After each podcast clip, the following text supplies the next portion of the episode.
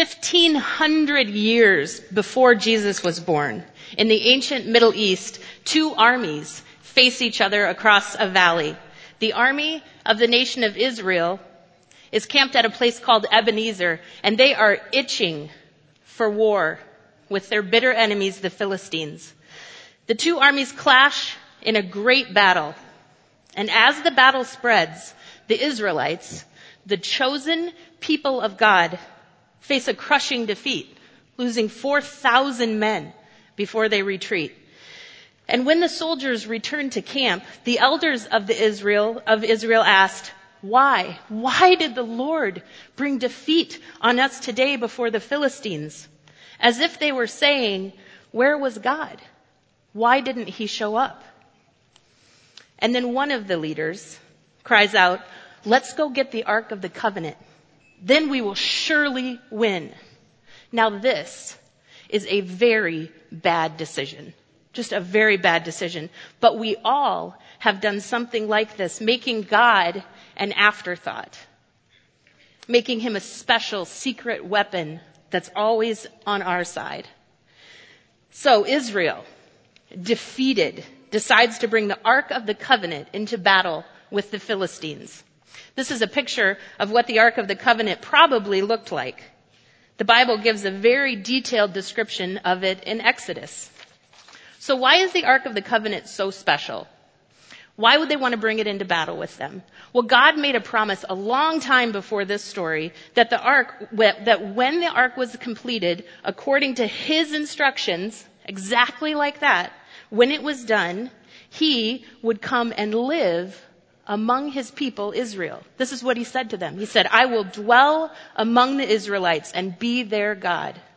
They will know that I am the Lord their God, so that I might dwell among them. I am the Lord their God. So the ark was to be a reminder to the Israelites of what the Lord, the, their God had done for them, and it was a symbol of his constant presence and his guidance. So all the people agreed, this is a great idea. Go get the ark. Go get the ark. So they sent men to get the ark and brought it back into camp along with Hophni and Phinehas. Now, Hophni and Phinehas were brothers, but they were also priests. They were appointed by God with the honor of serving their people uh, in the in the tent of meeting, which was where the Ark of the Covenant was kept. But Hophni and Phinehas were players. They were absolute players. They made the sons of anarchy look like Boy Scouts. They slept with the young women who served outside the tent of meeting. They took whatever they wanted. They were greedy. They made themselves rich and fat off the honoring sacrifices and offerings that their people were bringing to God. They honored themselves and they dishonored God. A man of God described Hophni and Phinehas to their father saying, your sons are scoundrels. They have no regard for the Lord. So, here comes the Ark of the Covenant into the camp, carried by Hophni and Phinehas. And all Israel raises such a shout. They, they're cheering and it's such an uproar, uproar that the Philistines on the other side of the valley hear it and they are terrified. They say, oh no, what's happened? I think, I think some gods have come into the camp. And these are the same gods that, that sent plagues on the Egyptians. What are we going to do? This has never happened to us before. We're doomed. They were terrified. And then somebody said, be men, Philistines. Be men and fight. And they did. They fought. The Philistines fought and the Israelites were defeated and every man, it says, fled to his tent. The slaughter was very great. They lost 30,000 men in the battle, including Hophni and Phinehas. And if that wasn't bad enough, the Ark of the Covenant was captured. While all of Israel was grieving, the Philistines were celebrating. I don't know what they said, but I bet it sounded something like this. I guess we have no reason to fear this God. I guess the stories about him that we've heard must be exaggerated, or maybe our God is just stronger than their God. So they carry the Ark of the Covenant of God off to the temple of their God, Dagon. Now this is what Dagon is usually depicted as, half man and half fish. There are statues were very large and his temple was pretty fancy. He He was a fertility god.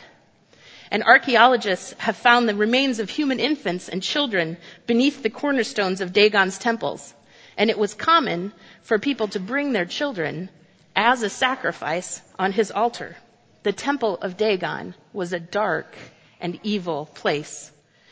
So the Philistines gathered in the temple and they were telling stories of battle and probably laughing at themselves for being so terrified by this God. And then they all went home to bed.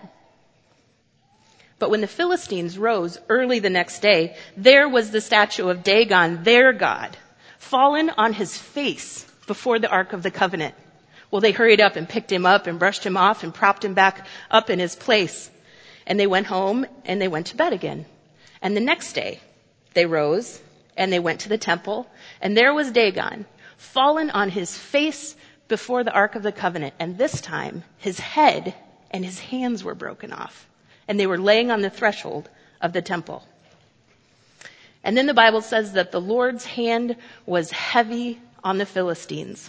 He brought devastation on them and afflicted them with the plague of rats and tumors, which is apparently kind of a hard word to translate, but most Bibles translate it hemorrhoids. rats and hemorrhoids. So keep in mind, God is not above causing a pain in your butt. But when the Philistine people saw what was happening, they panicked. They absolutely panicked. They said, the ark of the God of Israel must not stay here. What shall we do with it? We have to return it to their, to its place. So I want you to think about this. I want you to look around. Actually look around. Look around at all the people here. What if every single person in this room had a raging case of hemorrhoids? The ark had to go back. So the Bible is full of amazing stories like this. And this story is found in the Old Testament in the book of 1 Samuel. I really encourage you to read it. It happens before Jesus, even before David and Goliath. It's an unbelievably deep story with lots of interesting twists and characters. But I have a confession to make. I have a love-hate relationship with the Old Testament. I love the symbols and the themes and the stories and the depth. And reading them really helps me understand who God is and to see how his story is always moving towards Jesus and the cross and beyond. But the genocide, the war, the violence, it's just too much.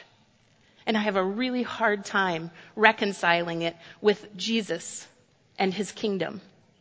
So I just wanted you to know that it's okay to be as deeply disturbed by the Old Testament as you are inspired by it, because God's feelings aren't hurt. So, the Bible is a book of great stories, and this story is about greed and death and war and scoundrels and failure and rats and hemorrhoids, but there's no confusion about who the hero of this story is. This hero is God. So let's look at this blockbuster battle between Dagon and God, between God versus Dagon. Well, Dagon was no match for God. Even in his fancy stone temple, Dagon was prone to tipping over and needing to be propped back up. Dagon had to be picked up, rescued by his people, and put back in his place. While the one true God demonstrated that he can take care of himself God didn't need to be rescued by his people. While the Philistines were home tucked in their bed, dreaming about their victory, and the Israelites were grieving the loss of all of those people, grieving the loss of the ark and the loss of hope, really. God was at work in the darkness, under the cover of night, and he was battling evil. And he won. He battled evil and he won. And he removed the head and the hands of Dagon, exposing him for the powerless, cardboard cutout God that he was. So this is a story about God, the hero, but it's also a story about his people and how easily we human beings exchange a relationship with the real God for a relationship with a propped up cardboard cutout version of God a secret weapon that's always on our side. This story is full of characters who've wandered away from a relationship with the real, one true God and attempt to replace him with a made up one in order to get what they want. So let's look at Israel, God's chosen people. They tried to choose a cardboard cutout God. This is how they did it. This is my big question too. Why did they go into battle without first turning to God? And I think it's because they, they forgot. They forgot that it was God who had brought them this far in spite of their weakness. They forgot that the single greatest thing they had going for them was that God had chosen them as his people. And they vastly overestimated their abilities. They equated their past success with their own power, their own might. And you know what the crazy thing is? God knew they were going to do this. He knew they were small and weak and prone to failing and forgetting. And that is why God over and over and over again in the pages of the Old Testament reminds the prophets, the judges, the teachers that they have to remember. He said, remember, remember, remember. Doug said it. When we baptize all of these babies, it's so that we can remember who God is and who we are. This is how God said it in Deuteronomy 8. In Deuteronomy 8, it's really long, so I, I kind of scrunched it all together for us. He said this, be careful to do what I say. Remember how the Lord your God humbled and tested you so that he could see what's in your hearts. I'm bringing you into a good land where you won't have any trouble finding food. Remember, this part is incredible.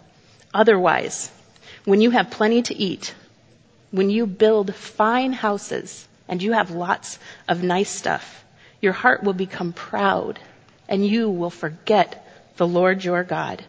And when you forget, you may say to yourself, my power and my strength, the strength of my hands has produced this wealth for me.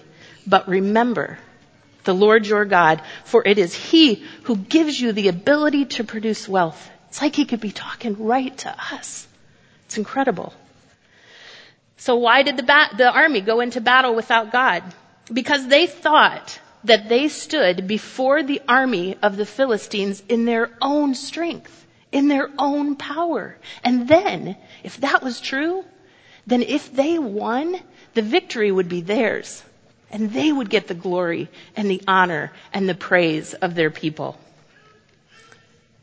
When things didn't turn out the way they wanted, or they thought they would, when they lost 4,000 men, then they remembered, hey, we have a God. Remember? We have the nuclear option. It's in our back pocket. Let's go get him. Their hearts were so far from God. They didn't want to be his people. They didn't want him to be their God. They wanted to use him to get what they wanted. Now the fascinating thing is the Philistines, the army camped on the other side of the valley, they do exactly the same thing. Exactly. They use God to get what they want, or they try. Once they had victory in battle and they captured the Ark of the Covenant and they carry it back to the temple of their god Dagon, they thought they had God by the tail. They thought they had a nice accessory. They could set him up beside their God, and I wondered if they thought, well, Dagon's good at this stuff. And this God evidently is good at this stuff. So that's really good for us. Now we have two gods, twice the power. Maybe if we can just keep him safe in his box in the temple, we can use him to get what we want. More victory and honor and glory. Both the nation of Israel and the Philistines viewed God as something they could use to get what they wanted. And who in this room can't think of a time in your life or my life where we've used God as an accessory. Just as a, as a second thought, an afterthought, a secret weapon, a genie in a bottle, a magic spell. So it might help you to think about this idea like this. When my kids were really, really little, they loved to jump off things. They liked to jump off the stage after church. They liked to jump off the edge of the pool. They liked to jump off anything they could find to jump off. And when they were really, really little, they liked to jump off the basement stairs. Just, they started on the bottom step. And then they got a little stronger and, you know, better on their feet. And they'd move up one, two, maybe three steps. And they'd jump, but they always got to a point where it was too high. They couldn't jump anymore. And I loved that point because then I could say, you jump and I'll catch you. And so they would look at me and smile and maybe go down a step or two and they would jump to me. And, you know, flying is a wonderful feeling, so they wanted to do it again and again and again. And as they got, uh, more courage, they would go up seven, eight, maybe nine stairs high, and I'd stand back and say, it's okay. You jump. I'll catch you. Just tell me when you're coming. and that's a really important place to think about because when they said ready, it was like they were saying, are you the real mom? Are you the good mom that's going to catch me when I jump down the stairs to you? And I would say, yeah, I am. I'm ready. And they would jump because my kids had the faith of a child. They knew that if their mom said, I'm standing here at the bottom of the stairs ready to get you, that I would do it. Now think for a minute. If I was too busy, maybe making supper or playing a game on my phone or something like that. Whoa, gotta prop this thing up. Imagine if I propped this cardboard cutout at the bottom of the stairs and I said, okay kids, you know, go for it. My kids wouldn't jump. Would you jump to that cardboard cutout? Would you? No way. Because kids are really smart. Kids have the faith of a child and they know that they both want and need the real thing. They want and they need the one true mom who loves them and is going to be there for them. Even though the one true mom has a bedtime and has uh, no TV before school time and has all kinds of boundaries and doesn't always make them happy, they know they want and they need the one true mom or the one true dad. So they had the faith of children. They didn't want the cardboard cutout. They knew they needed the real thing. And when it comes to our relationship with God, for me, and I, I bet for a lot of you, I've grown old. And some of that childlike faith, where only the real God will do, has kind of gone in some ways. I don't always trust the real God anymore to know what's right for me to catch me when I come flying down the stairs. I prefer the safer and more controllable God that I prop up. I actually prefer the cardboard cutout to the real thing. Why is that? Why is that? Why are we so eager to exchange a life-giving, transformational relationship with the God who created us and sustains us and loves us for a cardboard cutout that we make up. It's our own making. Well, I think I have one idea why. So Chris Hansen is one of our worship leaders. He's a very talented guy. And he was fishing in the river in my backyard the other day. And he was talking to Sean uh, before he left, analyzing the difference between lake fishing and river fishing. And he said, you know, on a lake, I control pretty much everything. But on a river, I have the current, I have the flow of the water, I, I don't know what's going to happen. I don't have control when the water's pushing and pulling and flowing. I don't know what to expect. I don't have control. I don't know what to expect. And when we create our own God, our own image of God, propping up a cardboard cutout, it's like fishing on a lake. We attempt to control what God is like what kind of power he has, what he cares about.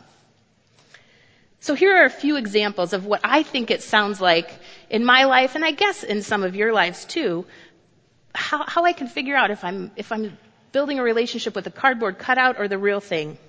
So it might sound something like this. I feel I must remain calm and religious looking on the outside, but I'm crusty, resentful, or angry or afraid on the inside. That's when I know I'm relating to a cardboard God. Or maybe it's that God and I share all the same political views. Isn't that amazing? Cardboard.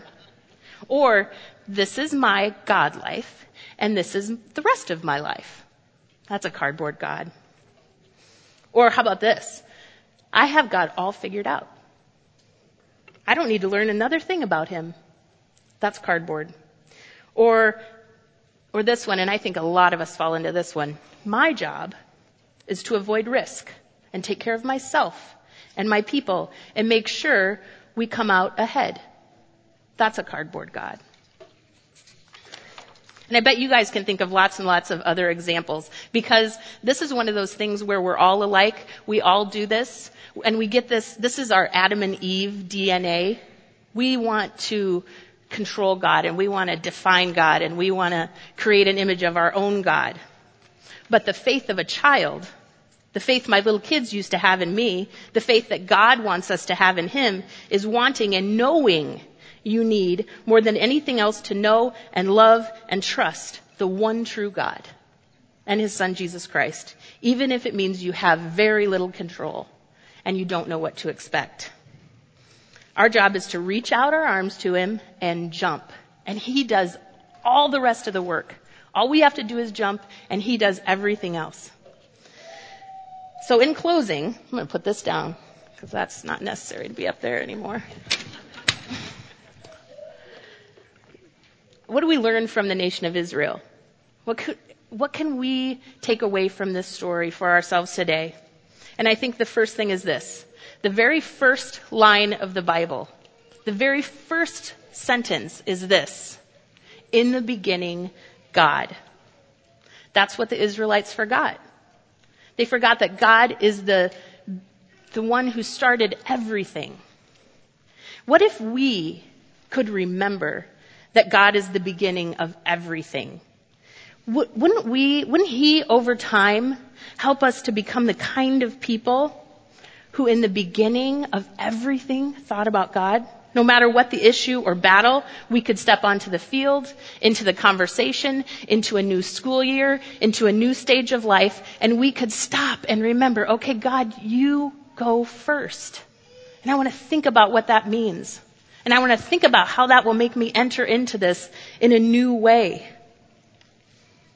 With God as our first thought in the beginning.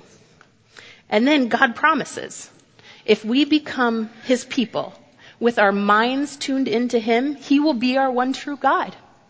He wants to be our one true God because He loves us and He created us, not so that He could make us do a bunch of stuff, but that so He could love us as a father loves a child, always ready to catch her when she jumps.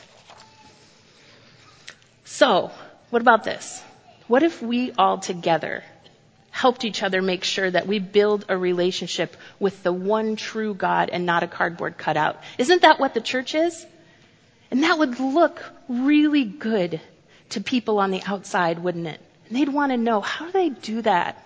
How do they step into life and, and realize that God's already gone before them and just join in. And I think one of the best ways we can start doing this, building an authentic relationship with the one true God, is by talking with Him early and often. And I don't mean like early in the morning, because I'm not a uh, morning person. But, but that idea again of that He's our first thought, that we're going to talk with Him when we start things, when we start the day, when we start something that's scary. No waiting until we've reached the end of our power, the end of our strength, when we're all out of ideas, like the nation of Israel. But first, starting a conversation with him.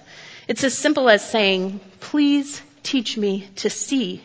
To see you, God. Help me recognize you in the world around me. Open my eyes. Please help me to have the courage to get rid of the cardboard cutout and learn to see my life with your eyes and care about the things you care about. Teach me to live in joy and sorrow with you and your power because your power is so much greater than my weakness. That's just called prayer. That's all it is. And we just make it so complicated. And then, you and I, we can't live in an authentic relationship with the one true God alone, by ourselves. We were created for community. We were made for relationships. So the other way that we can make sure we're building an authentic relationship with the one true God is to find some ways to live in community. Seek out other people who are learning to do this at the same time you are. And then we can help each other recognize our cardboard cutout God and the church is here to help you. This fall, we're organizing a bunch of new six week small groups with, over a lot of topics. We're going to work really hard to bring together some people for long-term small groups. We are, we uh, have leadership classes that people are together for an entire year learning what it means to follow the one true God. If you want to know more about that, just talk to one of us. Uh, look on the website. Pay attention the next couple weeks as things are kicking off. The church is here to help you. Finally, it's impossible for us to trust what we don't know. That's why if I asked one of these little kids in the front row to stand up here and jump to me, they probably wouldn't do it. They don't know me. It's impossible for us to trust who we don't know. And, and for some of us, we just don't know God very well, or His Son Jesus, or His story. And we need to get acquainted with the story before we can decide if we trust Him. So there are lots of ways to do that. But one really, really good way is to go on our website and sign up for the daily Bible scriptures something that just can come to you every day. There's no effort on your part other than signing up. And every day you can start off with your first thought being about God and His story. It's a really good way to live. So remember, the one true God loves you and He wants a relationship with you. Don't settle for a cardboard cutout. Life is too short and God is too good. You pray with me? Heavenly Father, it's so good to be a part of a church where uh, we understand that your love, in so many ways, uh, is most easily understood in, in a crying baby. Because that's who we all are, really, when we stand before you in authentic relationship and you love us. You love us. You want more than anything in the world for us to know your love and then to experience your power, your grace, and your forgiveness. Would you help us be a people who recognize where we so often want to exchange the truth of who you are with something that we make up? Will you be gentle with us as we discover what that looks like? But will you be unrelenting Will you cause a fire to start in our heart that nothing else will satisfy, that nothing in this world will satisfy us but you, the one true God? And then would you help us to follow you, Jesus? Would you help us to pay attention to the Holy Spirit you've placed within us? Would you help us to be kind to each other and to the world around us so that they might know your love? And we pray all these things in the powerful name of your Son, Jesus. Amen.